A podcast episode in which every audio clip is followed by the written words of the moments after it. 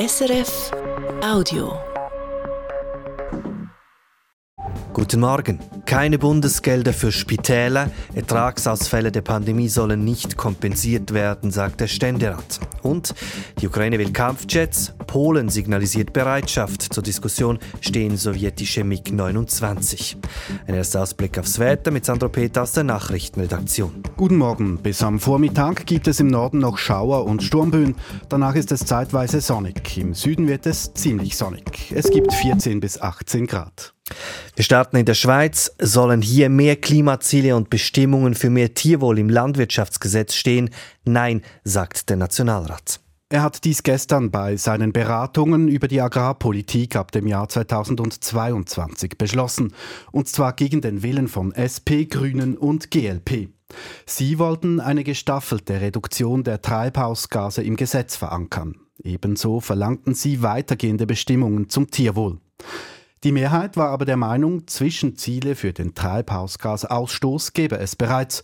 Und auch der Schweizer Standard beim Tierwohl sei sehr hoch. Weitere Bestimmungen seien deshalb nicht nötig. Die Beratungen im Nationalrat zum Landwirtschaftsgesetz werden heute fortgesetzt. Wir wechseln vom Nationalrat in den Ständerat. Ein Kanton versucht Gelder für die Ausfälle der Spitäler und Kliniken während der Pandemie zu erhalten. Diesmal war es der Kanton Zürich. Der Zuge Ständerat und Gesundheitspolitiker Peter Häcklin, politisiert für die Mitte, stellte das Anliegen in der kleinen Kammer vor. Dabei verwies er auch auf Berichte, die zeigen, dass die Ausfälle bereits kompensiert wurden. Die Kommission nahm auch zur Kenntnis, dass ein Teil der Spitäler in der besagten Zeit sogar Gewinne erzielen konnte. Zur Rolle der Krankenkassen sagte Hecklin, Schlussendlich betrachtete die Kommission die geforderte Beteiligung der Krankenkassen besonders kritisch, dadurch Prämiengelder zweckentfremdet würden. Die Kommission empfahl dem Ständerat, das Anliegen abzulehnen, was dieser auch tat. Jetzt ist der Nationalrat am Zug. Die Frage aber bleibt, wer soll die finanziellen Ausfälle von Kliniken und Spitälern bezahlen? Bundeshausredaktorin Christine Wanner. Bund, Kantone oder Krankenkassen, wer soll einspringen? Der Bund wird es nicht tun. Er hat sich bereits an Mehrkosten beteiligt, die die Spitäler wegen des Zusatzaufwandes während der Pandemie hatten. Weitere Zahlungen für Ausfälle lehnt er ab. Auch die Krankenkassen wollen es nicht tun. Ihre Verbände Santé Suisse und Cura Futura verweisen auf ihren Auftrag. So sagt Cura Futura Direktor Pius Zengerle. Das Krankenversicherungsgesetz sieht das nicht vor. Entsprechend ist es an den Spitälern und an ihren Eignern, sprich den privaten Besitzern oder den Kantonen, sich mit dieser Frage endlich abschließend auseinanderzusetzen. Auch aus Sicht des Bundes müssten es die Kantone tun. Dort bei der Konferenz der kantonalen Gesundheitsdirektorinnen und Direktoren sagt Generalsekretär Michael Jordi. Ja, zum Teil werden es die Kantone abdecken müssen. Sie tun das auch Land auf, Land ab. Also praktisch alle Kantone, die mir bekannt sind, haben hier in der einen oder anderen Form Nachzahlungen getätigt. Um solche Diskussionen künftig zu vermeiden, wollen die Kantone die Verantwortlichkeiten im Epidemiengesetz festgeschrieben haben, das derzeit überarbeitet wird. Die Erfahrungen aus der Corona-Pandemie sollen einfließen, finden Bund und Kantone. Michael Jordi präzisiert, da sind wir gut beraten, dass wir bereits im Gesetz festhalten, wer für welche Entscheidungen auch die finanzielle Verantwortung trägt, seien das nun Impfstoffe, seien das äh, Schutzmaterialien, seien das eben Ertragsausfälle bei Spitälern. Kurz, auch die finanziellen Verantwortlichkeiten gilt es zu klären für ein nächstes Mal. Zweiten Meldungen nun ins Ausland zum russischen Angriffskrieg auf die Ukraine. Immer wieder fordert der ukrainische Präsident Volodymyr Zelensky Kampfjets von westlichen Ländern. Polen hat nun gesagt, es sei bereit, Kampfjets an die Ukraine zu liefern. Dabei geht es um Kampfjets vom sowjetischen Typ MiG-29. Polen wolle diese der Ukraine im Rahmen einer internationalen Koalition überlassen, sagte der polnische Präsident Andrzej Duda in einem Interview mit dem US-Sender CNN.